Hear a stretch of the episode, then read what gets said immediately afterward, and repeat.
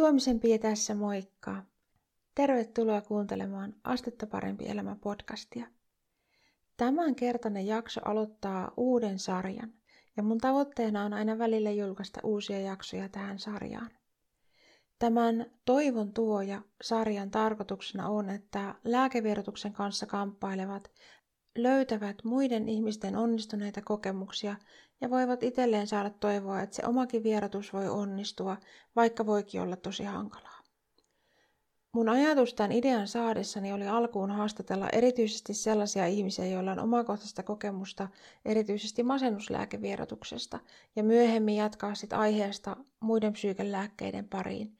Mutta toisaalta nyt kun mä oon tätä asiaa vähän enemmän ehtinyt pähkäilemään, niin voi hyvin olla, että näistä puhutaan vähän limittäin, koska monillahan on tai on ollut käytössään useita erilaisia lääkkeitä.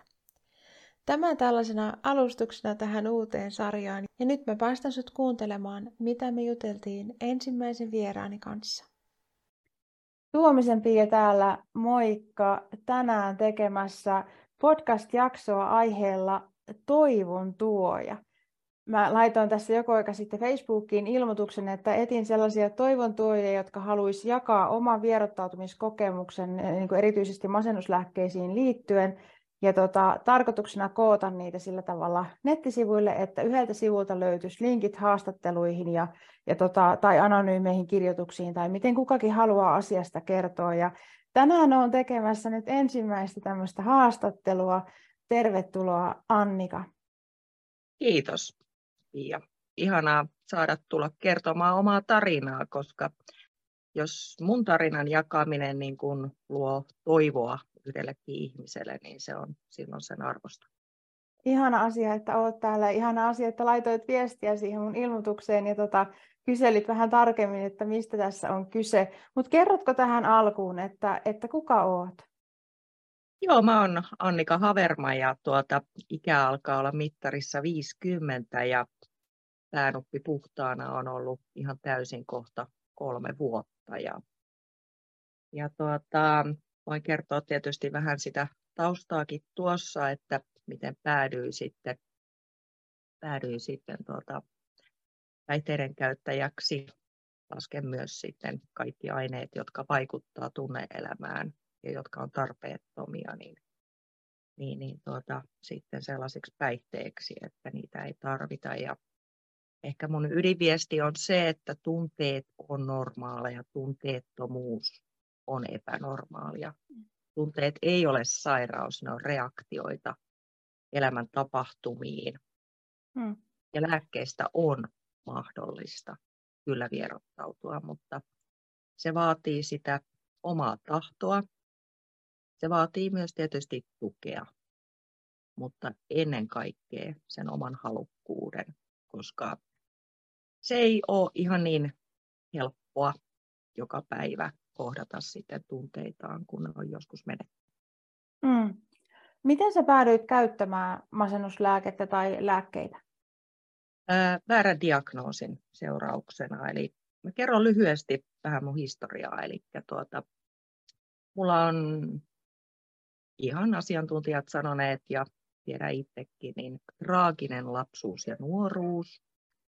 Siellä on tapahtunut paljon sellaisia asioita, jotka kyllä traumatisoisi kenet tahansa. Ja, ja, ja mä olin sitten 17 silloin 90-luvun alussa, niin terapiassa käyntihän oli hyvin, hyvin häpeällistä. Ja pari vuotta aikaisemmin oli sitten tapahtunut yksi tällainen tilanne, että mä olin hengenvaarassa ja, ja, ja mä olin sitten yksin sen asian kanssa. Ja mä olin käymässä mun samanikäisen ystävän luona Jyväskylässä yksi viikonloppu ja hän oli ensimmäinen ihminen, jolle mä koskaan kerroin mun menneisyydestä ja mun nykytilanteesta. Ja hän oli kaunis ja menestyvä ja suosittu, suosittu tuota, nuori nainen. Ja hän sitten kertoi mulle, että hän on muutaman kerran käynyt mielenterveystoimistossa juttelemassa ihan muista asioista. Ja sanoi mulle, että tuota, ei olisi huonompi homma, jos minäkin kävisin juttelemassa. Ja mä mietin sitä.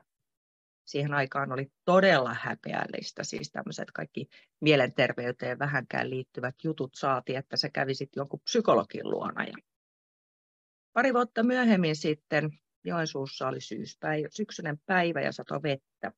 Kello oli vaille neljä.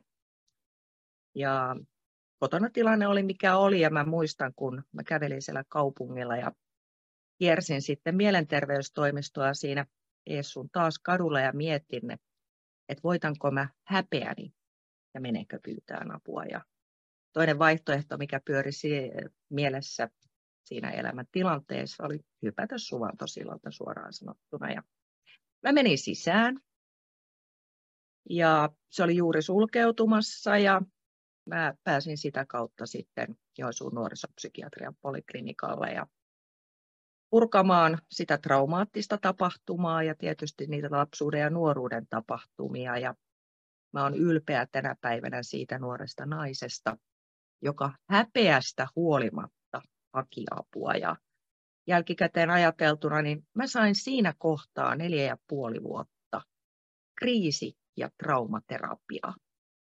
Mä en saanut lääkkeitä, mä en saanut mm. mitään diagnoosia. Ainoastaan loppulausunnossa luki, että erittäin traumaattinen lapsuus ja nuoruus. Ja mm. Elelin sitten suurimman osan aikuisiästäni niin ihan suhteellisen normaalia elämää. Mä en tiedä, mikä on se normaali. Mä en ole koskaan tavannut mitään normaalia ihmistä, enkä normaalia elämää. Ja varmaan semmoinen normaali ei voi siitä syystä edes olla normaali, koska olisi epänormaalia olla normaali tietyn tyyppistä hönösyyttä ja hullutta varmaan jokaisessa ihmisessä ja jokaisella on omat hikkansa.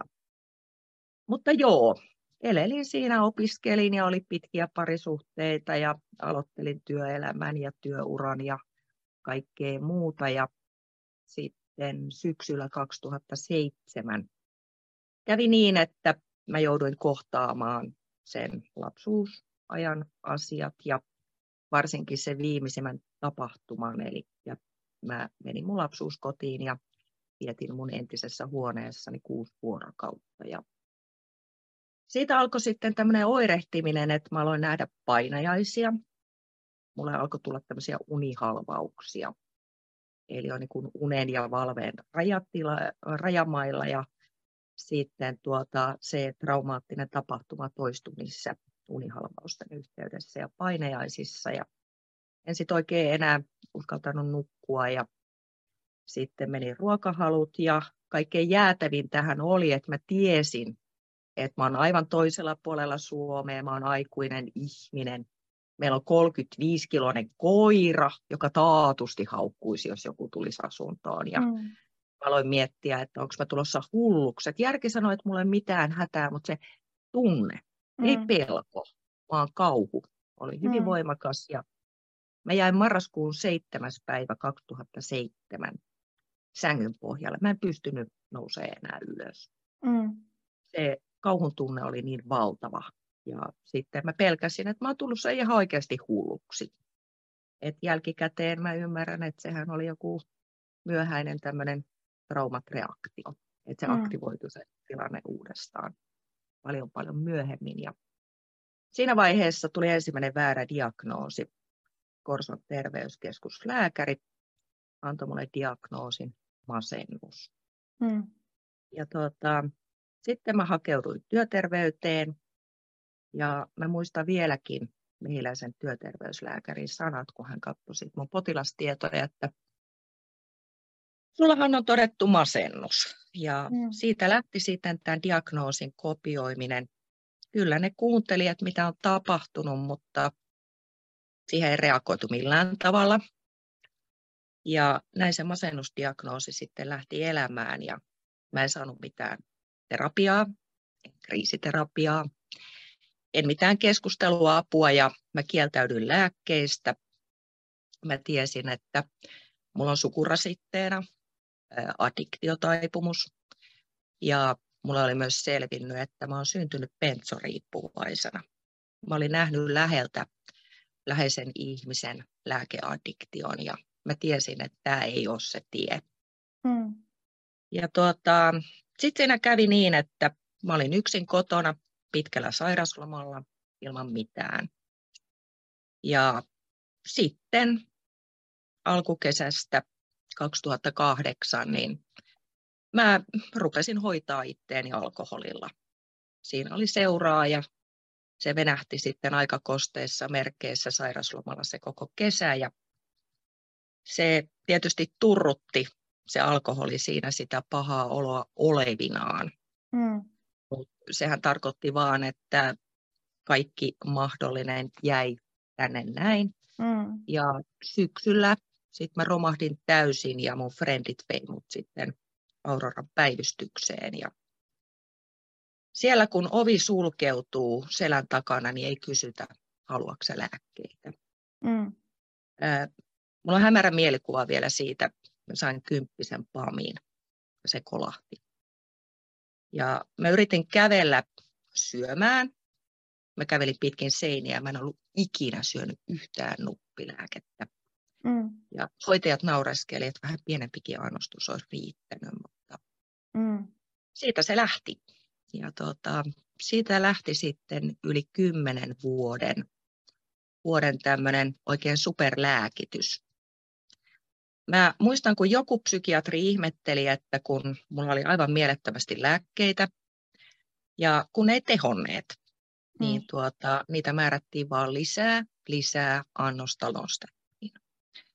Ja tuota, se oli aivan jäätävää. Ja mulle sitten sanottiin, että tuota, mä tarvitsen ne lääkkeet ja mä en voi elää ilman niitä. Ja kyllähän ne toi semmoisen tietyn tyyppisen sellaisen, että kun on kaikki tunteet blokattu, eihän mä sitä silloin tajunnut. Silloin kun on lääkitty, niin se on vähän niin kuin humalainen ihminen, niin eihän se itse taju olevansa kännissä.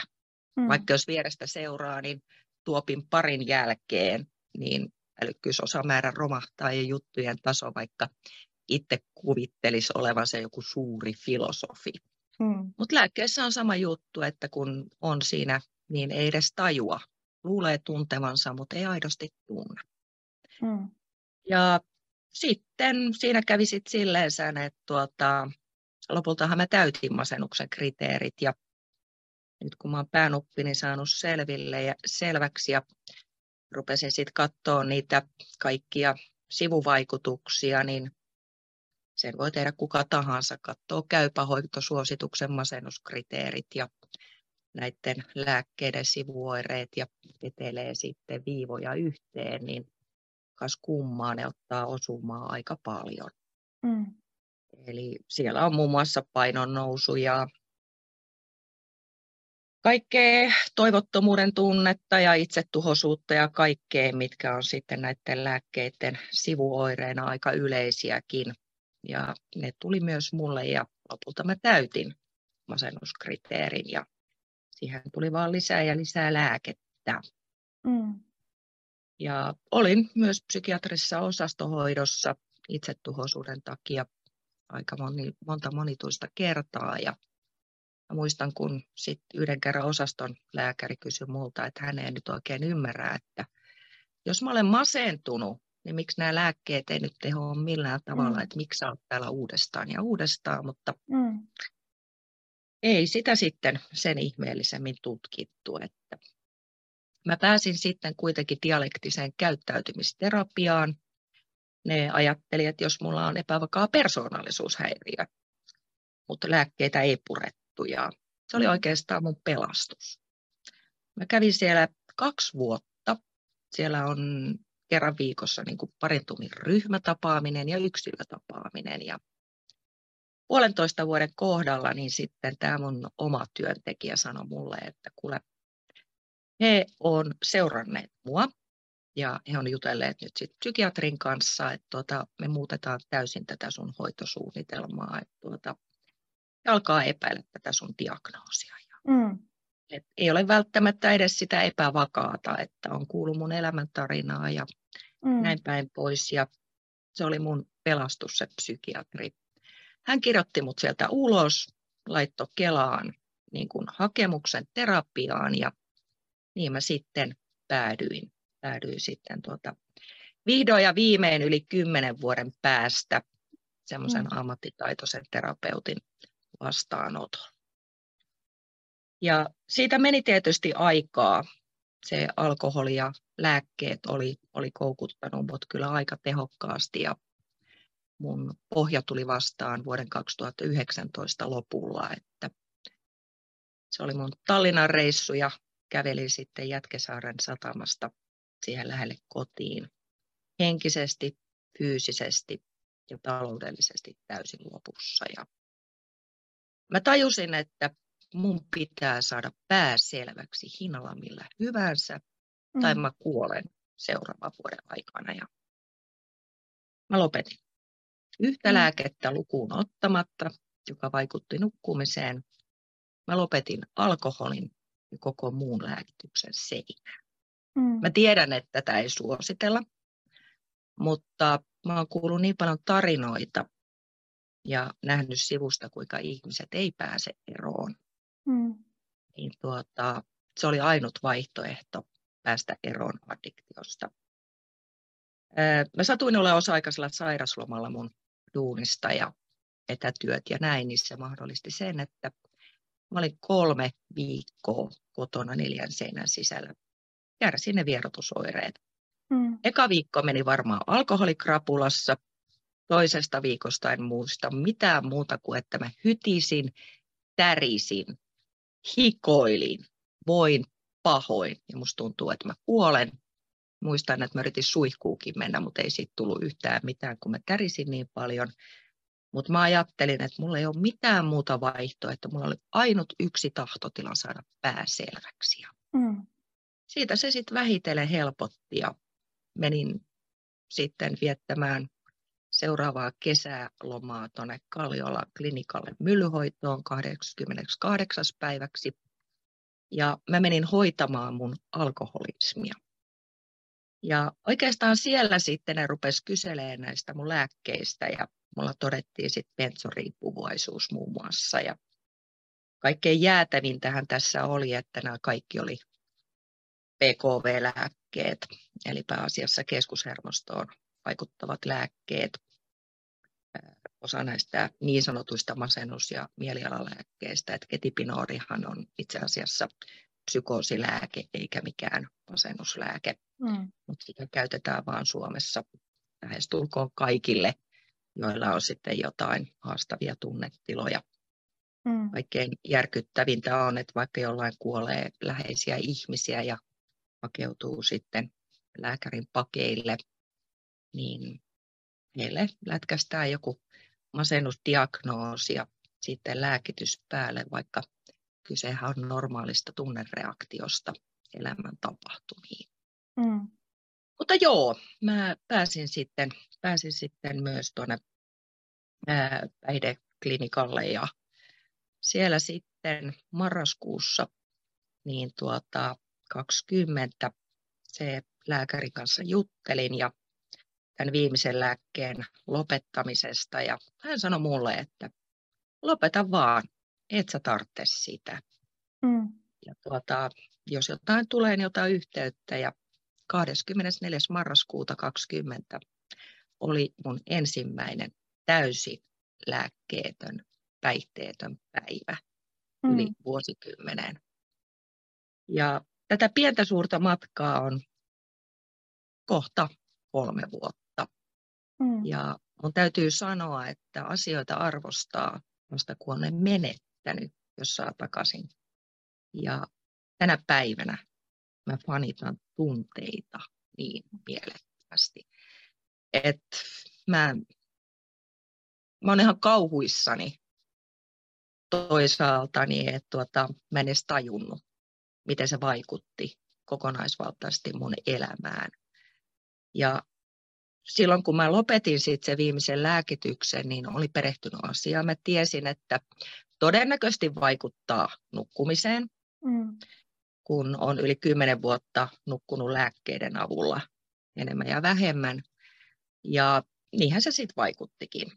Mutta tuota, kun mä olin samaan aikaan töissä, niin se unettomuus valitettavasti vaikutti myös sitten jaksamiseen. Et sitähän mm. sanotaan, että yhden vuorokauden valvominen vastaa yhden promille humalaa.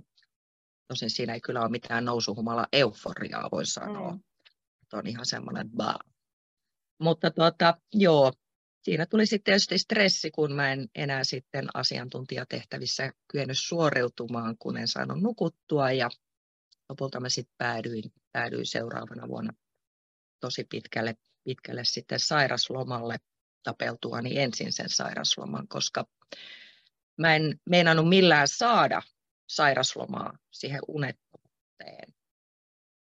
Sen edellytyksenä olisi ollut, että mä olisin ottanut lääkkeet. Mm. Että mulla on sanottu mm. terveyden yleislääkäri, että hän voi kirjoittaa mulle kolme päivää sairaslomaa, mutta jos mä en suostu ottaa lääkkeitä, niin hän ei voi muuten auttaa. Ja mm. siinä sitten onneksi silloinen työnantaja puuttuu asiaan ja sain sitten diagnoosilla ei-elimellinen unettomuus mm. Kelasta.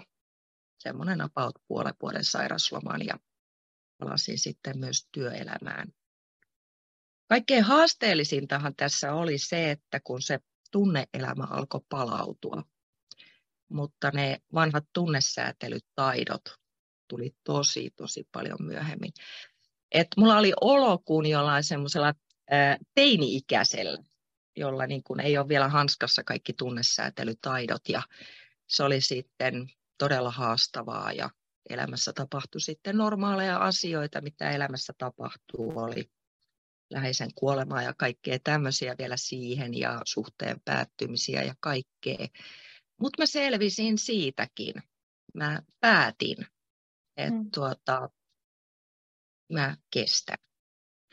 Et tuota, mä en voi ottaa ensimmäistäkään huikkaa, mä en voi ottaa ensimmäistäkään nappia. Mä en halua enää palata sellaiseen tunteeseen, että on vaan semmoinen musta hyökyaalto, epäahdistus ja paha olo.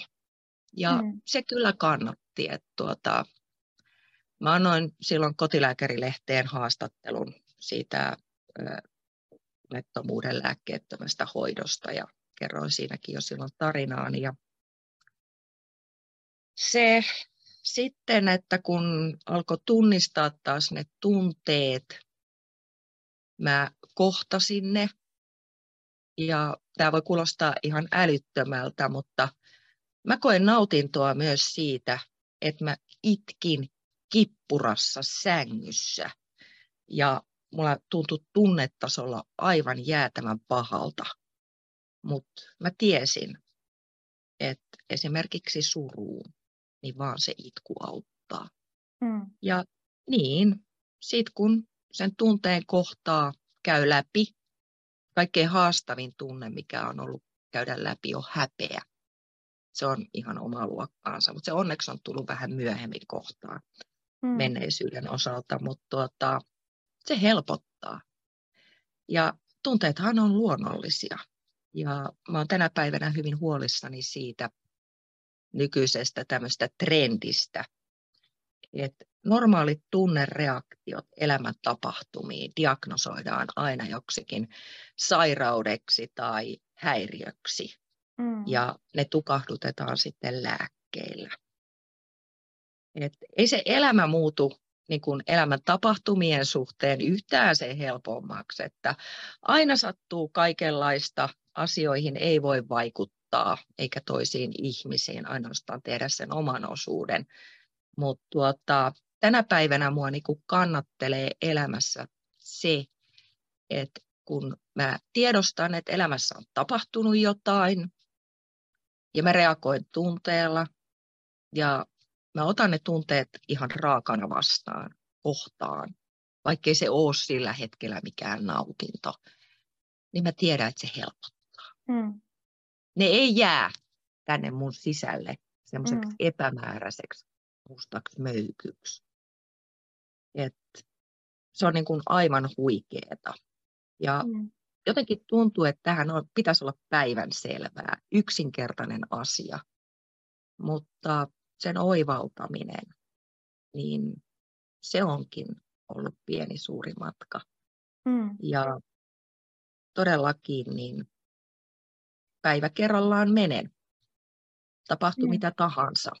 Mä en ota sitä ensimmäistä nappia. Mä en turvaudu siihen niin sanottuun helppoon ratkaisuun, koska loppujen lopuksi mikään ei ole niin kauheata kuin mikään ei tunnu miltään. Ja se vaikuttaa myös sit omaan toimintaan. Et tuota, kun mikään ei tunnu miltään, niin tuntuu, että oikea ja väärä, ne omat arvot, jotka ohjaa elämän valintoja. Ainahan ei voi elää kaikkien ja valita arvojensa mukaan, mutta tuota, ainakin yrittää, että on itsellä hyvä olla ja mm. mielellään toisillakin. Niin se on jotain sellaista, että mä en tänä päivänä suostu enää luopumaan mun tunteista. Mm. Sellainen on mun tarina nyt tällä hetkellä ja mä oon itse asiassa sen jälkeen, kun tuota, on sitten saanut tunneelämäni takaisin, kun ei ole enää mitään, mikä niitä blokkaisi. Sehän niiden lääkkeiden tarkoitus juurikin on niitä tunnehuippuja blokata, mutta kun ne mm. valitettavasti blokkaa todella tehokkaasti ne, niin, niin tuota, mä oon muun muassa todennut, että 50 on uusi 30 ja mä oon lähtenyt toteuttamaan semmoisia pieniä suuria unelmia ja tehnyt aika isojakin elämänmuutoksia, että muun muassa irtisanouduin valtion palveluksesta vakituista virastani ja lähdin tekemään sellaisia duuneja, joista mä oon haaveillut. Että olisin ottanut välivuoden ja tehnyt jotain, jotain toisenlaista hommaa ja muutin itse asiassa kohtaamaan menneisyyttäni jopa entisen syntymäkaupunkiin tässä reilu kuukausi sitten ja mä toteutan tässä sivussa pienen tytön haavetta ja kirjoitan kirjaa vaikka pöytälaan. Ihana on, tunne, ja tunteet on kertonut mulle sitä hyvin paljon, että pelkällä järjellä tietysti ajattelee, niin kai mun olisi kannattanut jäädä vakituiseen valtion virkaan, vaikka, vaikka ehkä aina ei siltä tuntunut. Mutta sitten kun yhdistää järjen ja tunteen ja tuota, sitten vähän pyörittelee ajatuksia ja saa rohkeutta ja luottamusta siihen, että mä selviän mm. ihan itselläni, niin sitten uskaltaa tehdä semmoisia hyviä positiivisia elämänmuutoksia, että sitä arvostaa niitä pieniä suuria asioita ja ehkä semmoinen suurin oivallus on tämmöinen, että postikortissa, jonka mä sain 18-vuotiaana äidiltäni lahjaksi luki, että elämän onnellisuus on pienissä hetkissä ja en mä silloin sitä tajunnut. Se oli kyllä monen asunnon seinälle liimattuna, mutta olen nyt näiden viiden, viimeisen parin vuoden aikana oikeastaan ymmärtänyt, että se liittyy niihin tunteisiinkin. Mm. Ja se elämän onnellisuus, niin en mä sitä mitenkään erityisesti tavoittele. Tämä päivä on tässä. Ja tämä on juuri arvokasta. Tuntupa se miltä tahansa. Mutta sen lisäksi, että mä oon saanut kyvyn tunnistaa mun tunteet kokea ne, niin mä oon saanut myös kyvyn tunnistaa ne elämän pienen pienet onnen hetket. Olipa se vaikka se, että käy mattolaiturilla pesemässä mäntysuovalla mattoja ja makoilee sitten siinä piitsillä, kun odottelee niitä, että ne kuivaa ja aurinko paistaa, tai se, että saa aamulla ensimmäisen aamukahvihörpyn, tai joku hymyilee, tai mitä mm. tahansa. Niin tänä päivänä mä ajattelen, että tunteiden tunnistamiskyvyn lisäksi mä sain kyvyn tunnistaa ne elämän pienet onnen hetket, jotka sitten kantaa niiden haastavien aikojen mm. läpi. Ihan valtavan tärkeitä asioita.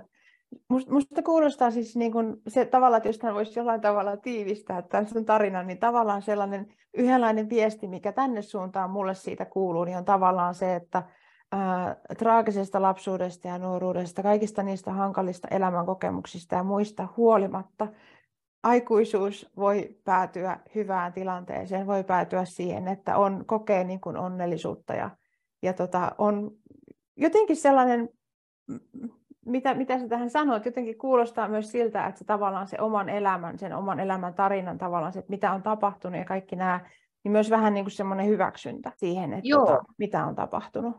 Jotenkin Joo. sellainen olo mulle tulee tänne. Se on hyvä, koska tuota, mä olen tässä tehnyt pieniä suuria oivalluksia tässä, kun nuppi on selvinnyt. Ja yksi on se, että tämä liittyy myös sitten mielenterveysasioihin ja siihen leimaan ja stigmaan. Ja mulla on tosiaan traumatausta, niin kuin on monella muullakin ihmisellä, ja ihmisten kokemuksiahan ei voi vertailla, vertailla mm. keskenään.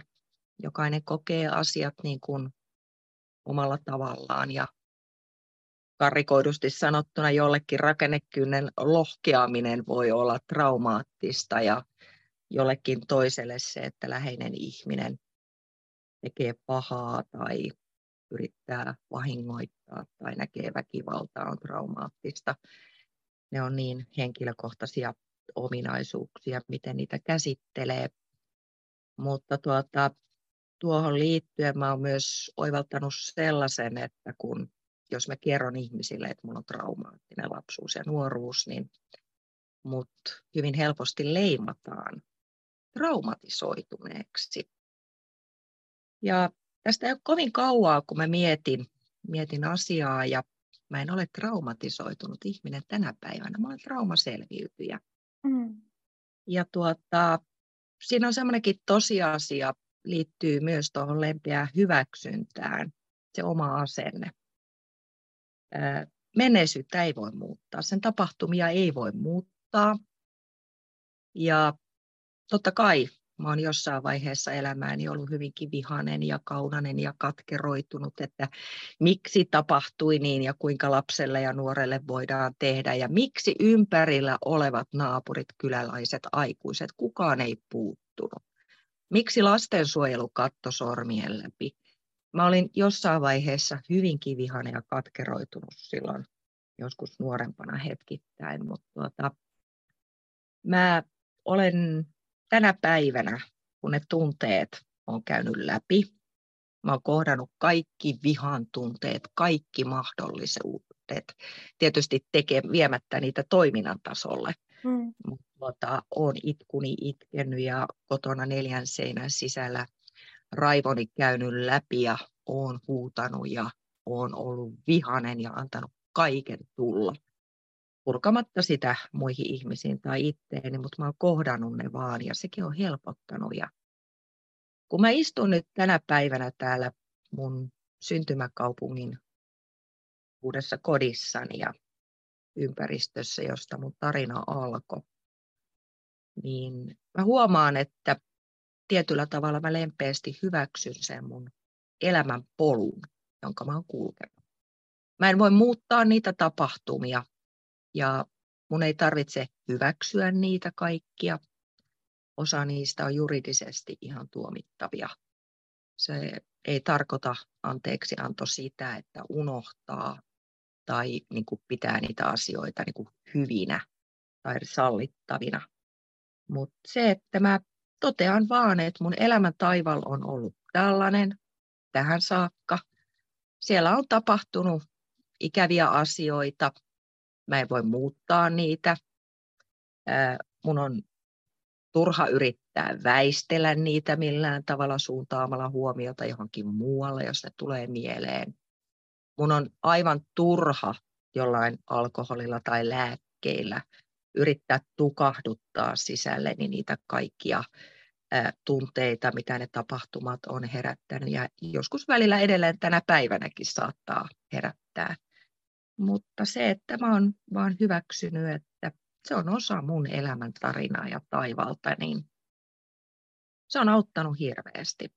Ja mm. kaikkein jännintä on, että sen jälkeen, kun mä onnistuin antamaan anteeksi, sitä mä yritin seitsemän vuotta aktiivisesti, mutta se ei päätöksellä onnistunut, mutta se tapahtui Mä muistan sen hetken vieläkin Ruoholahden kanavan rannassa, kun iltapäivällä join kahvia.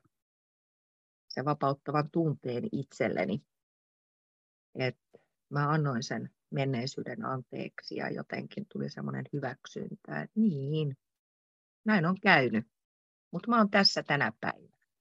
Mm. Ja mä voin itse valita, Olenko mä vihanen, kaunanen, katkeroitunut? Olenko mä traumatisoitunut ihminen, koko, jonka koko elämää määrittelee joku ensimmäinen 18 vuotta? Vai olenko mä tänä päivänä lähes puolivuosista elänyt vahva, itsenäinen nainen, joka on selviytynyt niistä, Mm. joka on selviytynyt monista elämän haasteista ja joka uskoo, toivoo ja rakastaa ja tietää, että niin kauan kuin hengittää ja on elämää, niin aina tulee niitä elämän pieniä onnenhetkiä ja kannattaa ehkä kiinnittää mun huomiota enemmän niihin. Mm. Ja tässä on ollut myös sellainen jännä juttu, että mua vähän pelotti tulla tänne mun ensimmäisten elinvuosieni kotikaupunkiin, kun mä ajattelin, että minkälaisia muistoja ne paikat herättää. Ja oli jännää. Tuli niitä semmoisia surullisiakin muistoja, mutta yhtäkkiä jotenkin, kun mä oon ehkä tänä päivänä niin kun asentoitunut lempeästi siihen mun menneisyyteen, niin mulle putkahti ihan älyttömästi myös tosi kivoja lapsuusmuistoja.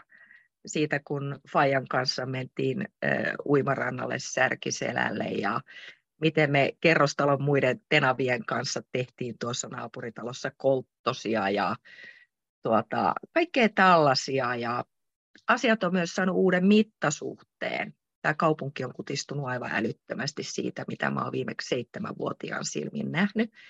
Koulumatkakin, joka oli ekaluokkalaiselle aivan mielettömän pitkä, niin eihän se kuin pari askelta tuohon kummun ala-asteelle. Ja jollain tavalla, kun mä tulin tänne tavallaan kohtaamaan sen, mistä mä lähdin, niin myös se menneisyys kutistui mm. sellaisen aikuisen ihmisen silmin katsottuihin mittasuhteisiin. Ja totta kai mä en mitenkään vähättele se mm. pieni tyttö, joka näki ja koki täälläkin kaikenlaista, niin mm. hän on niillä tiedoilla, taidoilla ja kyvyillä käsitellyt niitä. Ei lapset kykene ymmärtämään asioita samalla tavalla ja ei aikuistenkaan tarvitse olla mitään yli-ihmisiä. Mutta tuota, se on ollut yksi sellainen upea asia, minkä mä oon uskaltanut rohkeasti tehdä sen jälkeen, kun mä sain mun tunteet ja ajatukset ja muistin ja älyn ja kaiken muun takaisin se lääkepöhnän jälkeen. Mm. Mä oon täällä tänään 48-vuotiaana aikuisena naisena kohtaamassa niitä asioita, jotka satutte sitä pientä lasta. Mm. Mm. Ja tiedätkö Annika, olen ihan valtavan kiitollinen siitä, että olet tässä kertomassa sun, sun tarinaa ja kuvaamassa sitä, mitä on tapahtunut ja mistä on lähdetty ja mi, missä olet nykyään. Koen, että tämä on ihan valtavan hyvä aloitus tälle, tälle niin kuin toivon sarjalle ja sen takia olen täällä ihan tippalinssissä kuuntelemassa, koska se, just se tavallaan se, miten paljon meissä on myös sitä sellaista niin kuin vahvuutta ja selviytymishalua ja selviytymiskykyä ja kaikista niistä hankaluuksista huolimatta, niin, niin se tulee tässä jotenkin niin konkreettisesti näkyviin. Että, että kiitos ihan tosi paljon siitä, että olet kertomassa sun tarinaa.